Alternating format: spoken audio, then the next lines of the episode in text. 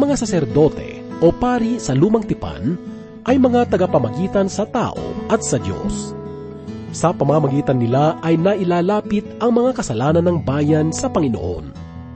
Subalit alam mo bang ang Panginoong Hesus ang siyang dakilang saserdote na maaari nating lapitan upang tayo ay magpatawad? Ito ang ating matutunghayan sa ikaapat na kabanata ng Hebreo, talatang labing apat hanggang labing anim. Ito ang mensaheng ihahatid sa atin ni Pastor Dana Bangko, dito lamang po sa ating programang Ang Paglalakbay. Hindi ako magkasalanan, dati ako puno ng kasamaan, naging alipin ng sanlibutan. Nalulong sa kalayawan, ngunit ako'y lumapit sa iyo. Isinuko ang lahat ng kasalanan ko, upang ang buhay ko'y baguhin mo at mapatawad ang mga sala ko. Sa Kalbaryo, tinubos mo sa iyong dugo, nilinis mo ako, o aking Diyos, kay buti mo.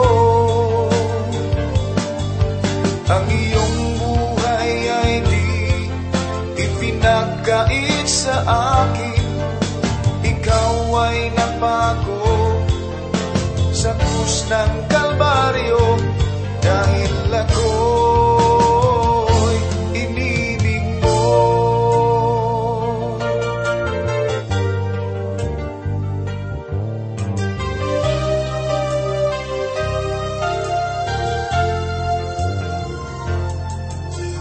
Dati ako kasalanan,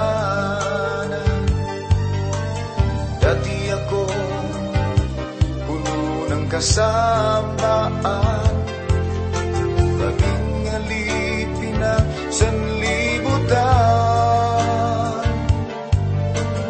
nalulong sa kalayawan, ngunit ako'y lumapit sa iyo. Lahat ng kasalanan ko, upang ang buhay ko'y baguhin mo at mapatawad ang mga sala ko. Sa Kalbaryo,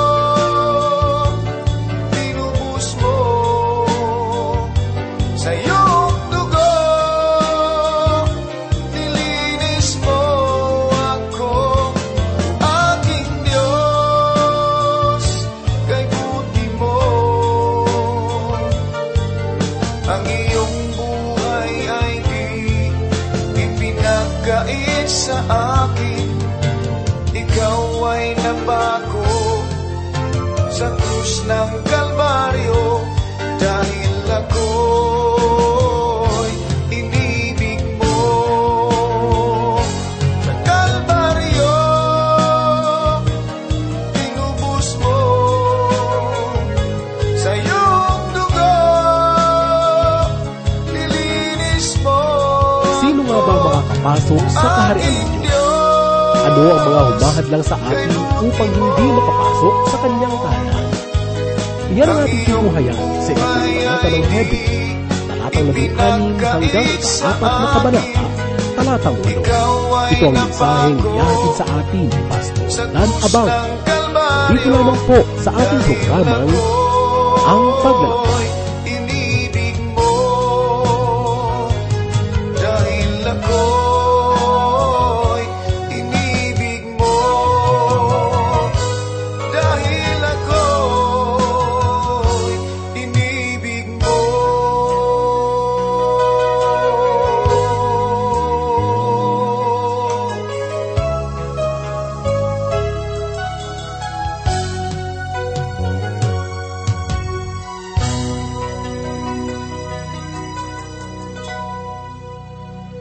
Kumusta kaibigan? Muli po tayong nagpapasalamat sa Panginoon dahil isa na naman pong pagkakataon upang uh, mag-aral at magsaliksik ng mayamang salita ng Diyos. Ako po muli ang inyong lingkod, ang inyong kaibigan, si Pastor Dana Bangko. Samahan niyo po ako upang tayo ay mag-aral ng banal na aklat. Dahil sa mga lumalaganap na maling paniniwala tungkol sa persona ng Panginoong Hesus, ang may akda ng Hebreo ay masigasig na nagbigay ng katibayan tungkol sa kahigtan ni Kristo kaysa sa mga anghel, sa mga propeta, kay Moises, at sa lahat ng mga Judaismo na seremonya. Kung babalikan natin ang ikatlong kabanata, matutunghayan natin ang kanyang pananabik tungkol sa paksa na pagkapunong pari ng Panginoong Hesus na higit pa kaysa kay Aaron. Ang sabi niya sa unang talata ng ikatlong kabanata ng Hebreo, "Kaya nga mga banal na kapatid, mga kabahagi sa makalangit na pagkatawag, isaalang-alang ninyo na si Hesus, ang apostol na pinakapunong pari ng ating pagpapahayag." Kaibigan, ang maagap na pagpapatotoo tungkol sa pagkapunong pari ni Kristo ay nagpapahiwatig ng kagalakan na nais ibahagi ng may akda para sa mga Hebreo na humaharap sa mga maling katuruan. Nais niyang ipaunawa sa pamamagitan ng banal na kasulatan na ang kanilang pananampalataya kay Kristo ay mayroong mabuting kabuluhan, sapagkat siya ang persona na itinataas ng mga anghel, ng mga propeta, ni Moses, at maging ng diwa ng mga seremonya. Simulan nating basahin ang ikalabing apat na talata dito sa ikaapat na kabanata at tunghayan ang matibay na pahayag ng may akda. Sabi po doon, "Yamang tayo'y mayroong isang marangal na pinakapunong pari na pumasok sa kalangitan, si Jesus na anak ng Diyos, ay hawakan nating matatag ang ating ipinapahayag." Ang kaisipan ng mga pagano tungkol sa tungkulin ng mga pari ang siyang karaniwang dahilan kung bakit ang gawain ni Kristo bilang ating saserdote ay hindi natin maunawaan. Inaakala ng iba na ang mga saserdote ay nagtataglay ng kapangyarihan na naghahatid sa tao tungo sa Diyos. Kaya naman marami sa atin ang lumalapit sa kanila upang hilingin ang kanilang panalangin na umaasa ang ating mga kasalanan ay mapapatawad. Ngunit, winawalang kabuluhan ng ganitong uri ng pananaw ang kamatayan ng Panginoong Hesus na nagkaloob ng sapat at ganap na kaligtasan sa bawat mananampalataya sa Kanya. Ang pahayag ni John Calvin tungkol sa pagkasaserdote ng bawat mananampalataya ay isa sa pinakamahalaga na katuruan na ipinahayag sa kasaysayan. Kaibigan, dahil sa kaibuturan ng ating mga puso, tayo ay mayroong kakulangan at pangangailangan na mapupunuan lamang ng relasyon sa Diyos. Ang sabi ni Job sa ikasyam na kabanata ng Job talatang tatlumpu at tatlo, ganito po ang sinabi, "Walang hukom sa pagitan namin na magpapatong ng kanyang kamay sa aming dalawa." Ang kasalanan ay tulad ng bangin na naghihiwalay sa atin mula sa Panginoon. Ito ang dahilan kung bakit inaasam ni Job na magkaroon ng tagapamagitan para sa kanya sa harapan ng Diyos, sapagkat nababatid niya na siya ay isang makasalanan na hindi nakaabot sa kaluwalhatian ng Panginoon. Ngunit ang espiritual na suliranin na ito ay binigyang kasagutan ni Kristo sa pamamagitan ng kanyang kamatayan. Siya ang ating dakilang saserdote na humarap sa Ama para sa ating kapakanan. Kaibigan, ang kalagayang ito ay ginawa lamang ng Panginoong Hesus nung siya ay umakyat sa langit. Mahalagang maunawaan natin na hindi siya nagsagawa ng gawain ng pari noong siya ay naririto sa lupa. Dahil sang-ayon sa pahayag ng may akda, tayo'y mayroong isang marangal at pinakapunong pari na pumasok sa kalangitan.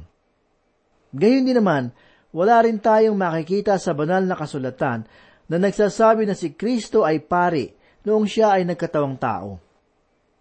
Marahil ang tanging pagkakataon sa salita ng Diyos na nagpakita na si Kristo ay nagkaloob ng alay ay yaong sa tagpo na kinakailangan niyang magbayad ng buwis para sa templo.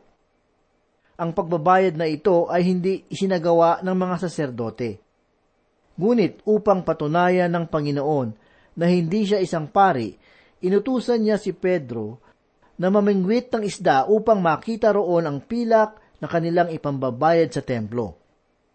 Subalit, hindi lamang ito ang mga bagay na nagbibigay tibay sa paniniwalang ito. Sapagkat kung ating pag-aaralan, matutunghayan natin na ang pagkapari ay nagmumula sa lipi ni Levi. Ngunit ang Panginoon ay nagmula sa lipi ni Huda, na kinikilalang lipi ng mga hari. Sa madaling salita, si Kristo ay hindi pari noong siya ay nasa daigdig, kundi tulad ng isang propeta na naghahayag ng mensahe na nagmumula sa kanyang amang banal. Tunay na si Kristo ay nag-alay ng kanyang buhay doon sa krus ng Kalbaryo, ngunit kinakailangan niyang maghintay ng saglit na panahon na makaakyat sa langit upang ang pagkapunong pari ay kanyang gampanan. Kaibigan, ang mga pagsusuring ito ay mabuting isaalang-alang, sapagkat sa pamamagitan nito natin matatamo ang malinaw na pagkaunawa sa panukala ng Diyos sa pamamagitan ng Panginoong Hesus. Ang mga ito ay nahahati sa tatlong tungkulin na binubuo ng propeta, ng pari at hari. Ang tungkulin ng propeta ay ginampanan ni Kristo noong siya ay nagkatawang tao upang ipahayag ang katotohanan ng Diyos. Ang pagiging pari naman ay kasalukuyan na nagaganap doon sa kalangitan sa pamamagitan ng mga panalangin idinudulog ng Panginoon sa harapan ng Ama. Ngunit ang pagiging hari ay maisa sa katuparan lamang sa kanyang muling pagbabalik upang itatag ang milenyo na kaharian. Kaibigan, ito ang paksa na tinatalakay sa aklat ng Hebreo. Kaya naman, tinatagubilinan tayo ng mayakda na hawakang mabuti ang mga pagpapahayag sapagkat ang pananampalataya kay Kristo ay may kabuluhan. Kung papansinin natin ang pangungusap sa talata na ating pinagbubulay-bulayan, mababasa natin na hindi sinasabi ng mayakda na hawakan natin ang ating kaligtasan, kundi ang ating pagpapahayag. Siya ay nagtuturo na dapat nating ingatan ang uri ng pamumuhay na ating ginagawa dito sa daigdig, sapagkat si Kristo ay namatay sa ating mga kasalanan upang tayo ay palayain sa kapangyarihan ng kadiliman. Marami sa atin ang naghahangad na magkaroon ng ganap na kabanalan dito sa daigdig. Subalit, lagi na lamang tayong nabibigo sa tuwing nakikita natin ang ating mga sarili na nilulugmok ng kahinaan.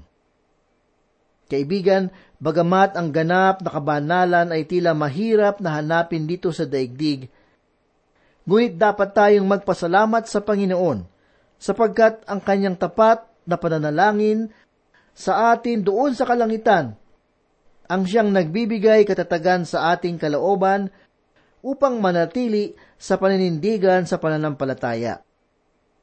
Ang mabuting halimbawa sa bagay na ito ay ating masusumpungan sa ikalabing isang kabanata ng Hebreo.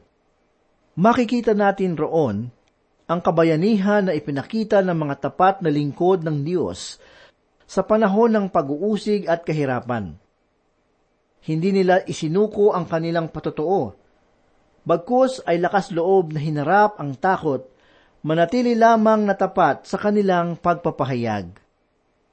Tayo po ay magpatuloy at basahin natin ang ikalabing limang talata. At ganito po ang sinasabi, sapagkat tayo'y mayroong isang pinakapunong pari na marunong makiramay sa ating mga kahinaan. Siya ay tinukso sa lahat ng mga paraan, gaya rin natin, gayon may walang kasalanan. Ang salitang gayon may sa talata ay hindi natin matatagpuan sa wikang Griego. Ito po ay idinagdag lamang ng mga dalubhasa upang bigyang kaayusan ng pangungusap. Kaya naman kung susundan natin ang pahayag sa wikang Griego, ang tuwirang pagpapatotoo nito sa kadalisayan ng Panginoong Hesus ay nagpapahiwatig na si Kristo ay hindi nagkasala noong siya ay nagkatawang tao. Ngunit ang mga paghihirap, ang mga pagsubok at tukso na kinaharap ng Panginoon ay hindi pangkaraniwan. Doon pa lamang sa disyerto ay sinubok na ng Diablo si Jesus sa pamamagitan ng mga tukso na ikababagsak ng tao. Ngunit dahil sa ang ating Panginoong Hesus ay hindi lamang tao, kundi Diyos, siya ay hindi dinaig ng kasalanan. Ang sabi niya sa ikalabing apat na kabanata ng Ebanghelyo ni Apostol Juan, talatang tatlumpung, sapagkat dumarating ang pinuno ng sanglibutan, siya'y walang kapangyarihan sa akin. Kaibigan, ang kasalanan ay likas sa tao sapagkat siya ay isang makasalanan. Kung tayo ay susuriin ni Satanas upang maghanap ng bagay na maihuhugas laban sa atin, ay tiyak na mayroon siyang masusumpungan. Ngunit ang Panginoong Hesus ay hindi katatagpuan ng anumang bahid ng kasalanan, sapagkat si Kristo ay banal at talisay. Hayaan ninyong ipaliwanag ko ito sa pamamagitan ng isang halimbawa. Ang bangka na nasa ibabaw ng tubig ay hindi lulubog kung ang kanyang mga kahoy ay hindi nagtataglay ng mga butas. Nagagawang pigilan ng kahoy ang tubig na nais pumasok sa loob nito sapagkat ito ay matibay at ang tubig ay walang madaraanan. Ngunit ang butas ng bangka ay tiyak na lulubog, sapagkat ito ay nagbibigay daan sa tubig sa dagat upang siya ay wasakin. Kaibigan, ganitong uri rin ng kalagayan ng ating tinataglay. Tayo ay maihahalin tulad sa butas ng bangka na walang kakayahang labanan ng tubig ng kasalanan na pumasok sa ating buhay. Ngunit si Kristo ay hindi gayon, sapagkat bagamat siya ay nagkatawang tao, ngunit hindi ito nangangahulugan na minanan niya ang ating kasalanan. Subalit ang bigat ng kasalanan na kinakaharap ng Panginoong Hesus ay mas higit pang masalimuot at mabigat kaysa sa atin. Ang paghihirap na kanyang binata doon sa krus ng Kalbaryo ay naglalaman ng kasalanan ng sanlibutan na naging dahilan ng ating espiritual na kamatayan. Pinasa niya ito upang sa pamamagitan ng kanyang kamatayan ay matanggap natin ang buhay sa pamamagitan ng pananampalataya sa kanya. Kaibigan, ang Panginoong Hesus ang siyang ating mabuti at mapagmalasakit na punong pari. Naunawaan niya ang ating mga kahinaan, sapagkat mas higit pa niyang naranasan ang bangis ng paghihirap kaysa sa atin. Madalas kong maisip na ang kamatayan ni Aaron ay mas higit pang tinagisan ng bansang Israel kaysa kamatayan ni Moises. Si Moises ay lumaki sa piling ng mga mamamayang Ehipsyo, ngunit si Aaron ay lumaki kasama ng mga Israelita na inilabas ni Moises mula sa pagkaalipin. Mas panatag ang kanilang kalooban na humarap kay Aaron sapagkat naniniwala silang naunawaan niya ang kanilang mga kalagayan. Kaya namang noong si Aaron ay namatay, ang kanilang pagtangis para sa kanya ay lubhang napakapait. Tulad ng bansang Israel, tayo man ay mayroong mabuting punong pari na nakababatid ng ating mga nararamdaman. Ang pagkakaunawa ng Panginoong Hesus ay hindi lamang sa kaalaman kundi maging sa karanasan. Ang sabi ng may akda, sapagkat tayo ay mayroong isang pinakapunong pari na marunong makiramay sa ating mga kasalanan. Siya ay tinukso sa lahat ng mga paraan, gaya rin natin, gayon may walang kasalanan. Kaibigan, ito ang katotohanan na dapat nating panghawakan, sapagkat ito ang magbibigay kaaliwan sa ating puso, sa tuwing ang bagyo ng buhay ay tila nagbabadya na kawalang pag-asa at kadiliman. Basahin po natin ang mabuting hakbangin na dapat nating gawin bilang tugon sa dakilang saserdote na sa atin ay nagmamalasakit. Ang sabi po sa ikalabing anim na talata, kaya't lumapit tayong may katapangan sa trono ng biyaya, upang tayo'y tumanggap ng awa at makatagpo ng biyaya na makatutulong sa panahon ng pangangailangan.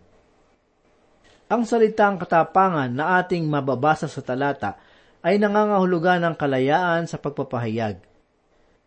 Ang diwa ng salitang ito ay ating maiahambing sa pagpapahalaga ng mga taga-Atenas tungkol sa kahalagahan ng kanilang malayang pakikipagtalastasan. Nais ipahayag ng maiakta na tayo ay nagtataglay ng isang kalayaan na humarap sa Diyos dahilan sa ginawa ng Panginoong Hesus sa ating mga buhay. Maaari nating sabihin sa Kanya ang ating mga nararamdaman na walang pangamba na tayo ay Kanyang susumbatan at hahatulan.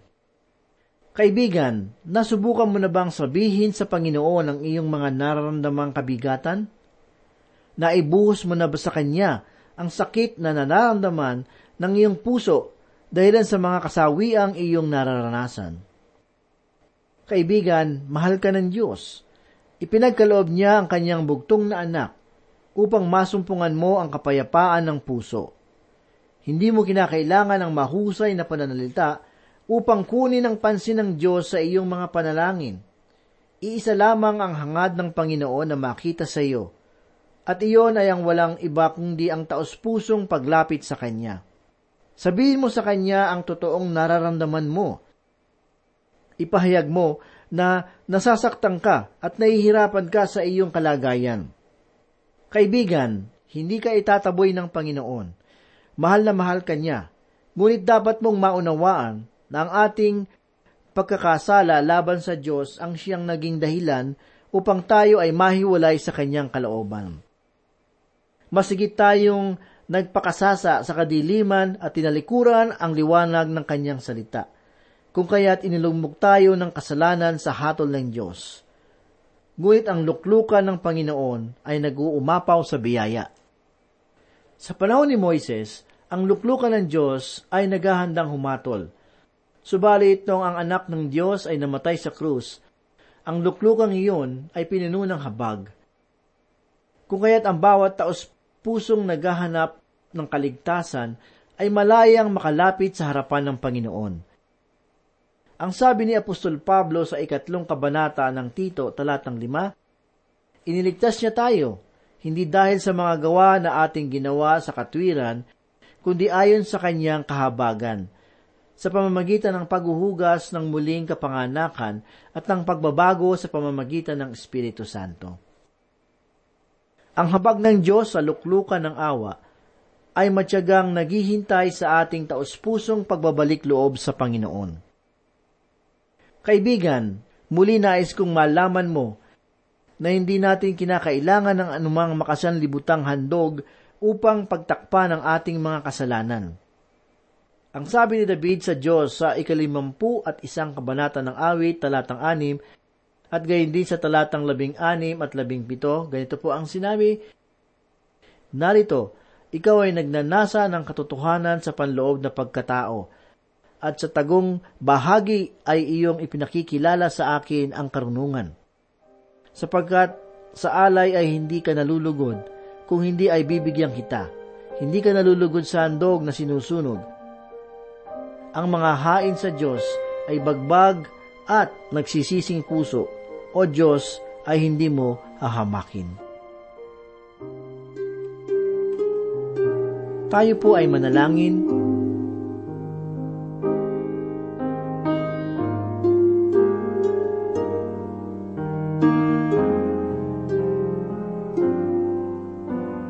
Dakila at mapagpala naming Diyos, kami po muli ay nagpapasalamat sa inyong kabutihan. Salamat sa iyong mga salita na aming napagbulay-bulayan. Sa mga sandaling ito, loobin mo nawa na matatak sa aming mga puso at aming maisabuhay ang iyong kalooban. Salamat dahil ikaw ay ang aming dakilang punong pari. Ikaw ang nanamamagitan sa amin, especially, Lord, sa aming mga panalangin. Ikaw ang nahabag sa amin pag kami ay dumadaan sa matitinding pagsubok Ikaw ang nananalangin para kami po ay maging matagumpay sa aming mga tukso na dumarating sa aming buhay. Ikaw ang nananalangin upang kami po ay gumaling sa aming mga karamdaman. Ikaw ang namamagitan, Panginoon, upang kami po ay maligtas sa mga kapahamakan. Kaya po kami ay nagpupuri, Panginoon, at nagpapasalamat sa iyo dahil ikaw ang aming punong pari. Pagpalain mo, O Diyos, ang aming mga tagapakinig.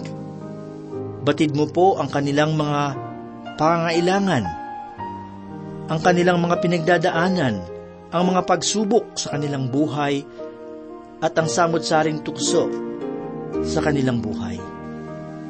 Tulungan mo po na maging matatag ang kanilang pananampalataya upang sila ay maging matagumpay. Salamat, O Diyos, at loobin mong sila ay muling makasubaybay sa muling pag-aaral ng banal mong aklat. Tulungan mo po kami, Panginoon, na manindigan sa aming pananampalataya. Maya't maya ay nahahamon ng aming pananampalataya, mga pagsubok, mga tukso na dumarating sa aming buhay. Ikaw lamang ang may kapangyarihan upang kami po ay bigyan ng sapat na kalakasan upang maging matagumpay sa bawat pagsubok sa aming buhay. Patuloy mo pong hipuin ang mga puso ng bawat isa sa patuloy naming pag-aaral ng iyong salita, naway lagi nilang madama ang iyong pagmamahal at pag-ibig. Ikaw po ang patuloy na tumugon sa kanilang mga pangailangan sa mga sandaling ito. Marami pong salamat, Panginoon. Ito po ang aming samot na langin sa pangalan ni Jesus. Amen. Natira